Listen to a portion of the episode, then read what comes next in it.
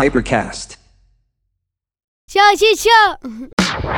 Sono Andrea Febbraio. Ciao Cicci. Allora, ciccini e ciccine, questa è una puntata veramente particolare perché come sentite dalla mia voce, questa è una voce da una notte di karaoke a Madrid. Quindi oggi purtroppo, cioè purtroppo per fortuna in realtà, non posso parlare e quindi ho avuto il culo di coinvolgere il mio socio, nonché luminare, nonché speaker, nonché tutto, dove faremo una sorta di, diciamo, intervista doppia. Quindi vi vorrei presentare Raf, che ha anche una voce cento volte più bella della mia. Dai, Raf. Posso fare il disclaimer come quelli che fai Sì, di solito? vai. In questo podcast si parla di Raffaele Costantino e di karaoke nella stessa puntata. Non è mio volere. esatto. non firmo nessuna liberatoria. esatto. non succederà più.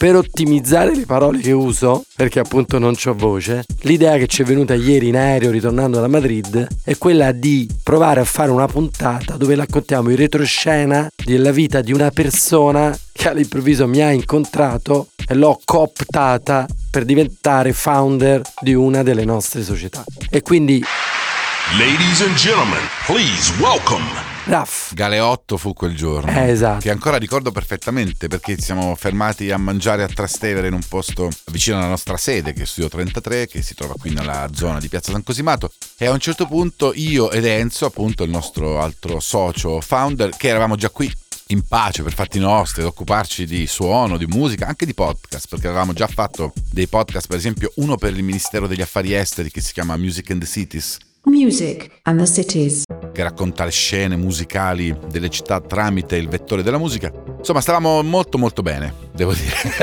prima che arrivassi io. Comodi, tranquilli, pranzetto, progetti con Maurizio, insomma, molto molto bello, devo dire. Era una gran vita. E poi a un certo punto Enzo mi dice che deve venire Andrea a febbraio, che ci deve parlare di un progetto, di un'idea. E chiaramente, come spesso si fa, mi anticipa un po', non il curriculum, però diciamo il posizionamento nel mercato di Andrea, chi è, cosa ha fatto, insomma la sua storia e quindi io comincio a sentire la necessità di prepararmi. Cioè penso, wow, wow, ma, ma questo è grosso, quindi questo adesso arriva e comincerà a parlare di una serie di cose che io non conosco bene, forse è il caso che io mi prepari un po' rispetto al suo mondo. Poi mi sono detto, ma sai cosa, se lui viene a parlare con me è perché evidentemente a lui manca quello che sono io, quindi non ho bisogno Certo. no, di tenere testa a lui, tra l'altro da improvvisato, quindi mica è poker che devo bleffare. Quindi è finita la preoccupazione fino al momento in cui non sei arrivato. Quando sei arrivato, io penso che questo sia un po' l'effetto che fa a tutti, perché l'ho visto anche in questi tre giorni a Madrid, ma da un anno che facciamo le riunioni insieme. Quando sei arrivato ho detto... Non ci posso credere! Ma guarda questo chi è? Vabbè, ok, ricapitoliamo totalmente a mio agio perché effettivamente tu non hai l'allure di chi è preceduto da questo pedigree importantissimo, no? Sei alla mano, sei... ehm, Sono un cazzarone. sì, sì, sì, sei super casual, non solo come abbigliamento, che denota una ricerca nel non dimostrare ricerca. Insomma, ho capito che c'erano molte cose in comune, poi ci siamo trovati a parlare, Certo. insomma, ci hai raccontato questa tua idea di una startup nel mondo del podcasting che univa un po' tutti i nostri skills, perché c'è la musica, c'è l'audio, c'è lo storytelling, c'è la capacità di gestire un gruppo di lavoro in un ambito creativo, c'è del contenuto molto profondo. Raff, una domanda. Perché sai, si pensa sempre al founder che esce dall'università a 20 anni, che tra l'altro esistono, sono anche bravi, ma non sono quelli su cui io di solito punto. Tu quanti anni hai? E perché non racconti un pochino della tua storia personale e poi io spiego perché ti ho voluto coinvolgere a tutti i costi e sei il nostro Cristiano Ronaldo, diciamo così. Io ne ho 46, si può dire che per i primi 45 anni della mia vita io non ho veramente lavorato. Mettiamola così, ho dedicato la mia vita alla mia passione e ho fatto di questa il mio stile di vita anche, che è chiaramente la musica. Ho iniziato facendo il commesso in un negozio di dischi, dove tra l'altro ho conosciuto anche il dottor Bilancioni. eh, Eccolo. regia. E lì ho sviluppato lo storytelling vero e proprio. Cioè venivano a comprare un disco al negozio e mi dicevano ho sentito questo disco dei Fugees, bello. Ah, ti piace quello? Ma sai che ci canta quello che ha lavorato con quell'altro che tra l'altro è haitiano e ad Haiti si fa una musica meravigliosa che arriva dalle Antille tramite la tratta degli schiavi che passa da Cuba, insomma questi se ne andavano con 15 dischi ed erano venuti a comprare un disco hip hop. Tu sei bravo. No, ma che bravo. Sei bravo. No, no, no, no, no, No, tu sei molto, molto bravo. Tu hai un dono. amico. No. Eh, te lo dico io. Tu hai un dono. Quindi questa predisposizione naturale allo storytelling mi ha portato alla radio, cioè a Radio Città Futura. E lì ho incontrato il nostro altro founder, Enzo, che si occupava dell'archivio della radio. Sai, quando sei giovane e arrivi e vuoi lavorare in una radio, insomma, un po' uno stagista, ecco, Certo. metti a posto i dischi in archivio, Certo. è la prima cosa che fai. Certo. Da lì, piano piano, piano piano, evidentemente ero bravo e ho cominciato a scalare un po' il mondo delle radio fino ad arrivare, diciamo, a- al top di quello che si può aspirare in termini radiofonici in Italia, cioè la radio, Rai Radio 2, con la possibilità di fare non un programma in cui tu sei lo speaker e metti le musiche che l'ufficio musica della radio ti ha dato, ma con un contratto di esperto musicale che mi ha permesso, mi permette ancora oggi di suonare l'unico in quella radio per un'ora di trasmissione la musica che dico io. Altrimenti me ne vado. Come si chiama la trasmissione? Io La lo so, trasmissione eh. si chiama Musical Box e si occupa appunto di investigare in maniera verticale, ma a volte anche molto orizzontale, quello che succede nella musica contemporanea.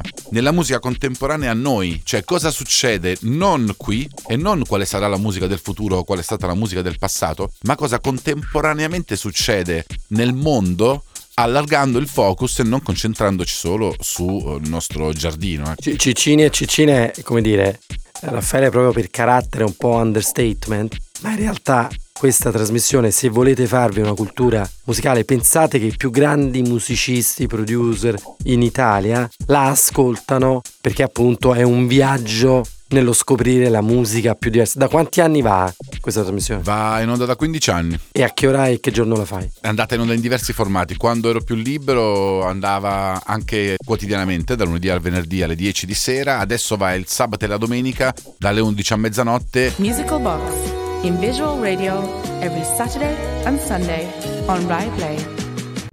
Perché chiaramente essendo entrato in, Eh questo, certo, in- in mondo, questo propulsore non ho più il tempo di farlo in maniera continuativa. Però da una parte è anche meglio perché tutte le informazioni, gli stimoli che raccogli durante la settimana, poi nel weekend li rilasci Esatto. È come andare al bagno, è escremenziale, Cioè-? Ogni fine settimana rilasci tutto quello che hai immagazzinato durante la settimana e devo dire che il rapporto con te e con questo mondo è anche molto utile. Io sono fatto così, ho sempre incrociato diversi linguaggi e diversi ragionamenti e tutti gli stimoli che prendo anche da te, da voi, dal tuo mondo, effettivamente poi mi ritornano anche in quell'ambiente. Sono tantissime cose in comune, insomma, sono linguaggi fatti di Certo. codici. Certo. Senti, un'altra cosa che ti volevo chiedere. Adesso poi, ovviamente io ho a pelle appena ci siamo conosciuti, perché tra l'altro io conoscevo Enzo ma non conoscevo te. Enzo mi ha presentato te e io ho immediatamente intuito che tu potessi essere la mente creativa di Hypercast. Per fare questo ti sei dovuto mettere un po' in discussione, no? Cosa ti ha fatto decidere davvero di salire a bordo sapendo poi che comunque tu avevi una vita comoda, una Certo. vita a una certa velocità che ti permetteva la tua libertà. Ti ricordi quando mi sono incazzato appena costituita la società che te sei andato in Senegal? Io non ho mai fatto delle cose in maniera continuativa. La radio è l'unica costante nel mio percorso professionale. Mi sono sempre innamorato di sfide, di progetti che una volta portate a termine, una volta anche diventate poi main nel mondo della musica, del mio ambito musicale, hanno cominciato già a stancarmi velocemente perché io sono un depresso entusiasta. Cioè, e quindi ho eh, la necessità di vivere sulla scia dell'entusiasmo continuo perché altrimenti mi deprimo. Però nello stesso tempo sono pigro in quanto calabrese. Quindi questo, questo mix, questo dualismo effettivamente crea un bilanciamento perfetto per quanto mi riguarda, ma fino a questo momento non avevo mai accettato una sfida che mi sembrava quasi banale, quasi troppo cinica per me dal punto di vista dell'artista, del creativo, no? Cioè quella del management, cioè quella del confrontarsi con l'infrastruttura manageriale da costruire e da sostenere. Quando ho cominciato a conoscere persone come te, come molte persone del giro tuo, delle persone che frequenti, mi sono reso conto che effettivamente c'era molto contenuto, c'era molta sostanza, c'era molta preparazione e questa cosa mi ha affascinato tantissimo. E quindi mi sono detto, beh, Forse è arrivato il momento, visto che tutto il resto delle cose che dovevo raggiungere a livello nazionale e internazionale, per fortuna le ho raggiunte. Non voglio dire di essere un uomo finito o arrivato, Però, però diciamo soddisfatto, ecco, Certo. mettiamola così. Beh, mi sono detto questa forse potrebbe essere una sfida importante e poi anche un modo per raccogliere tutte le competenze mie delle persone con cui ho lavorato da una vita come Maurizio, come Matteo Strada, i nostri autori, per far convogliare tutto quello che abbiamo costruito in questi anni come segno del destino. La stessa Luisa che lavora con noi, appunto, fa parte di uno dei miei progetti, faccio un corso di podcasting per una onlus che si chiama Vera Cura. In questo corso di podcasting in mezzo a 20 persone collegate online, io riconosco negli occhi di Luisa una scintilla, la chiamo a fare lo stage qua e adesso la diventa, sì, praticamente un pezzo, Pezzo molto importante. importante. Senti Raff, questo è quello che hai pensato quando ci siamo conosciuti, ok? Che era un anno fa quando abbiamo costituito la società. E adesso, visto che tu sei passato da fare la vita che facevi prima al founder di una società che vende branded contest, lo so che lo facevi anche prima, ti relazionavi con i brand, eccetera. Certo. Però adesso lo fai in maniera, diciamo, con gli steroidi. Che cosa è andato esattamente come pensavi tu? Che cosa invece non è andato come appunto potevi pensare? E soprattutto che cosa ti sta piacendo di più e che cosa ti sta piacendo di meno di questa vita da founder, no? Sì. Anche con l'imprinting che un po' do io a questo tipo di Allora, società che facciamo. La cosa che mi piace di più è l'adrenalina.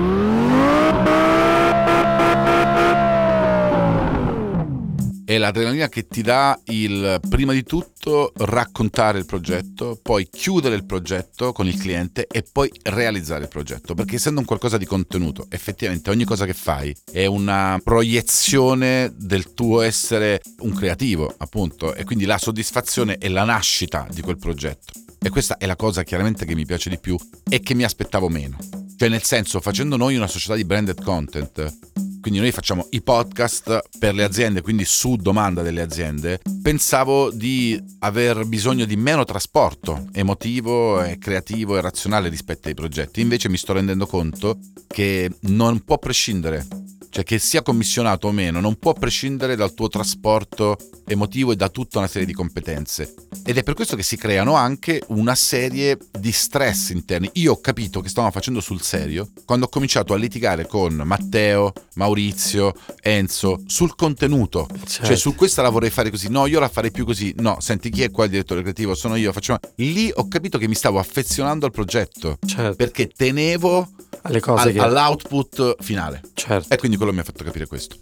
Cosa non mi sta piacendo? Ecco, per adesso in questa fase di startup, ma che è una cosa fondamentale, mi mette un po' in difficoltà il fatto di dover switchare in maniera molto veloce tra l'aspetto creativo, lo studio, i ragionamenti. Se in contemporanea hai molte riunioni da fare, molti clienti da convincere, eh, molte telefonate da soddisfare e poi chiaramente il confronto continuo con Andrea che chiaramente fa parte del tuo essere acceleratore di questa piattaforma e io l'ho visto anche adesso in questi giorni a Madrid. Voi dovete sapere che noi siamo andati a Madrid per aprire una società a Madrid e mentre avevamo capito che il percorso per aprire la società a Madrid era chiuso, lui aveva già quasi aperto in un altro paese. E che sono mandraghe per davvero? ecco, questo chiaramente in questa fase è difficoltoso, ma è la sfida. È la Certo. sfida perché altrimenti rimanevo a Certo. fare comodamente quello, quello che facevi prima. Te l'aspettavi quindi questa velocità e questa anche intensità nel passaggio a founder di una società fatta così? No, no, no, me l'aspettavo, non avevo assolutamente nessun tipo di, di esperienze. Ecco, questa è la velocità di cui ti parlavo, che mi ha affascinato. Nel mio mondo, nel mondo della musica, c'è tutto tranne che la capacità di sviluppare una agilità intellettuale, come la chiamo io. È un ambiente molto seduto, ok? Faccio questo, me lo sono conquistato, continuo a fare questo. Tu pensa che è un ambiente in cui la gente ancora vive facendo recensioni di pezzi Certo. musicali, che è una roba che poteva esistere quando tu non avevi la possibilità di ascoltare un disco, no? Allora io vivevo in Calabria, compravo musica di Repubblica che mi diceva "Oh, guarda che è uscito il disco di Tizio e Caio, vattela a comprare perché è molto Certo. bello". Ma se adesso io clicco Cioè, su c'è un Spotify software che conosce i miei gusti e mi No. propone le cose che mi è piacciono. un mondo che si evolve molto molto piano, mentre invece il tuo mondo è un mondo di velocità iperspaziale. A me piace ragionare in termini veloci, di cambiamento, piace subito trovare una soluzione ad un problema o un'altra via, non una scorciatoia, eh, ma un'altra, Un'altra via, rispetto a un qualcosa che già è percorso e mi annoia, mi annoio facilmente. Certo. Ciccine e ciccine, pensate che appunto come diceva Raff, noi abbiamo avuto l'idea di fare Hypercast, di creare Hypercast un anno fa, è passato meno di un anno, manca un mese, un anno, e appunto ieri eravamo a Madrid parlavamo grandissimi gruppi editoriali per aprire in Spagna e siamo ovviamente già a buon punto nel lancio della Spagna, ma stiamo già pensando, almeno ci ho pensato io ieri, di aprire in Messico. Tra l'altro, perché non ci spieghi pure della doppia anima che sta prendendo Hypercast, cioè quella sì di produrre prodotti, diciamo, per i brand, ma anche tutta la parte di originals come è per esempio Ciao Cicci, ma anche come tutti gli altri progetti che abbiamo in mente e i progetti che sono partiti. Beh sì, questo è un aspetto fondamentale, non solo da un punto di vista di business, secondo me, ma anche da un punto di vista della gratificazione personale di chi lavora qua dentro e di chi ci segue. Perché creare dei progetti originali vuol dire rispondere ad una tua esigenza, che devi assolutamente soddisfare, perché quello deve essere il laboratorio. Ciao Cicci, per noi, è il laboratorio, è la capacità di testare la struttura produttiva, chi si occupa del sound design, chi si occupa delle registrazioni, a chi poter affidare magari il progetto di montaggio quando uno o l'altro è occupato nel farlo. Questi laboratori sono importantissimi perché appunto eh, costituiscono la, la, capacità di un'azienda di poter investigare sulle proprie strade. Tra questi laboratori, per esempio, ieri ne abbiamo costruito uno molto interessante, che è quello del format che stiamo realizzando con Saverio Raimondo, uno dei più importanti e bravi stand-up comedian italiani che viene nei nostri studi, realizza uno spettacolo di stand-up comedian che noi registriamo e poi diventa non solo un podcast suddiviso in tracce, come se fosse un album musicale vero e proprio, ma stampato su vinile Fighissimo. che poi tu ti puoi comprare durante i suoi spettacoli. Stiamo sviluppando moltissime idee e molte delle quali hanno in previsione di essere declinate anche nelle chiavi internazionali, quindi sicuramente in spagnolo e come dicevi tu prima è molto interessante. Nel momento in cui uno ragiona al mercato spagnolo è chiaro che da un punto di vista della lingua ti si apre tutto un altro bacino. 500 milioni di eh, ascoltatori in lingua spagnola. che è quello sì dell'America Latina, degli Stati Uniti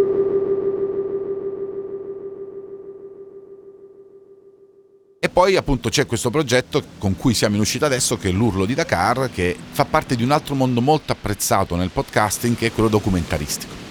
E in questo caso consiste in un mio viaggio di ricerca alla scoperta inizialmente della lotta libera senegalese, che è lo sport nazionale, tradizionalmente considerato è lo sport più importante, all'epoca praticata solo dalle parti più alte delle caste in cui era divisa la società all'epoca, adesso è diventato uno sport popolare, i bambini lo fanno in spiaggia, per strada, come per noi il calcio, ecco la stessa cosa. Sulla scia di questo viaggio lì poi però scopro una serie di cose da un punto di vista musicale, quindi interazioni con artisti e musicisti locali, caso vuole che il Senegal per la prima volta nella sua storia, mentre io sono lì, vince la Coppa d'Africa, non era mai successo e quindi ci ritroviamo in una esplosione, in un delirio collettivo, ma veramente qualcosa di mai visto in vita mia.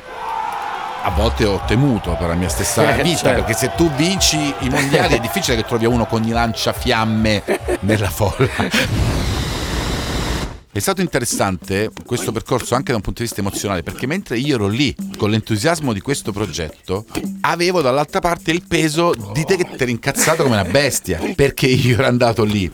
E quello che secondo me oggi tu hai capito, quindi è bello perché lo diciamo qui, perché secondo me, visto che il tuo podcast è seguito da molte persone che tendono anche a seguire le tue orme, secondo me la cosa che noi abbiamo imparato, io e te uno dell'altro, che poi alla fine la necessità di avere persone appunto diverse da te nei progetti fa sì che tu quel tipo di spirito lo devi lasciare esprimere perché altrimenti ti perdi quel valore che avevi richiesto. Sono no? assolutamente d'accordo, infatti quello che è successo è questo, giusto per fare un antefatto. Praticamente quando abbiamo creato Hypercast, ovviamente io spiegavo a Raffaele che comunque il commitment, perché lui era abituato a fare tantissime cose in giro per il mondo, io gli spiegavo un po' il mio modello di fare le società che prevedono di correre alla luce alla luce, massima concentrazione, eccetera. Costituita la società, scopro che appena proprio fatto il round, scopro che il nostro founder se n'era andato in Sena, adesso non mi ricordo per quanti giorni. Ma scusa, devo andare via.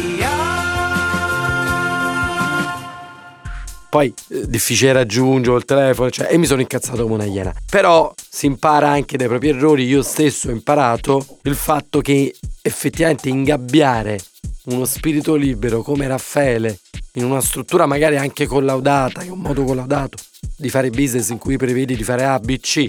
E lui è la Z, delle volte, come ha detto giustamente lui, è molto meglio lasciarlo libero perché quello si riflette poi nel fatto che la società ha un valore aggiunto che altri non hanno. No, e poi se ci pensi è anche diventato uno dei nostri original, anche uno dei più apprezzati tra l'altro, quindi Certo. il mio ragionamento è sempre quello, ecco, provare a mettere a terra ogni volta che ci sono delle idee creative e poi realizzarle, perché secondo me la creatività è proprio quella. Non è tanto avere idee, le idee ce le hanno tutti Certo. e metterle a terra e realizzarle realmente. E questo è un esempio, insomma, di come si può unire l'aspetto creativo di ricerca anche poi ad una questione pratica, pragmatica e anche di business, perché insomma il podcast sta andando molto bene per fortuna. Oggi RAF quando andiamo dai clienti è il primo sales. Quindi quando andiamo da un cliente è quasi la prima persona che incontro e secondo me quelle sue doti sono dovute ovviamente a tutte quelle esperienze da spirito libero che lui fa e continua a fare perché porta degli stimoli ai brand eccetera eccetera che altrimenti se fosse chiuso in una stanzetta relegato non potrebbe funzionare, giusto? TV Verità, bellissima questa cosa, hai visto? Ci siamo detti cose che ci dovevamo dire da mesi. Eh. Eh certo, no ma è verissimo. Je m'appelle Kharoungor, numéro 2. La roccia d'Ingor ci pare subito un soprannome azzeccato. L'imponenza del fisico di questo ragazzo e per dire il vero anche degli altri due è davvero impressionante. Ma sono tutti molto gentili e ci salutano con la tipica accoglienza cerimoniosa dei senegalesi. Insieme attraversiamo un surreale campo da golf e raggiungiamo una spiaggetta deserta sul retro di un grande albergo di lusso ormai in decadenza. Da queste parti gli allenamenti si fanno quasi sempre in riva all'oceano, spesso nel tardo pomeriggio o al tramonto. La sabbia è infatti un elemento indispensabile per la lamba. Ammortizza le cadute e attutisce l'impatto quando uno dei rotatori viene sollevato e schienato a terra. I ragazzi ci si cospargono il corpo in modo da asciugare il sudore e poi in assenza di pesi e macchinari tecnici la sabbia consente di fare esercizi molto più impegnativi ed efficaci. Chiaramente per chi assiste questa ambientazione rende tutto molto più suggestivo, i combattenti si affrontano in riva al mare, immersi nella luce calda del tramonto, sullo sfondo ci sono questi falchi che volteggiano sopra le piroghe dei pescatori che riportano a riva il prezioso carico della giornata. Si tratta di una routine davvero lunga e sfiancante. Tutti gli esercizi sono fatti a corpo libero o al massimo aiutandosi con un grande copertone di ruota da camion da trascinare sulla spiaggia o da sollevare durante gli esercizi. Dopo i preliminari si passa al combattimento vero e proprio e i lottatori simulano le varie fasi dell'incontro. Io cerco di registrare tutti i suoni, puntando i miei potenti microfoni direzionali verso il centro dell'azione. I colpi, i pettorali che impattano tra loro, i grugniti, i respiri, le pesanti botte a terra sulla sabbia ruvida. Cerco di catturare tutta l'energia dello scontro, il ritmo e la potenza. E piano piano mi si attiva un processo creativo con il quale inizio a visualizzare come tutto questo si potrebbe trasformare in un beat per il lavoro di Calab che siamo venuti a registrare.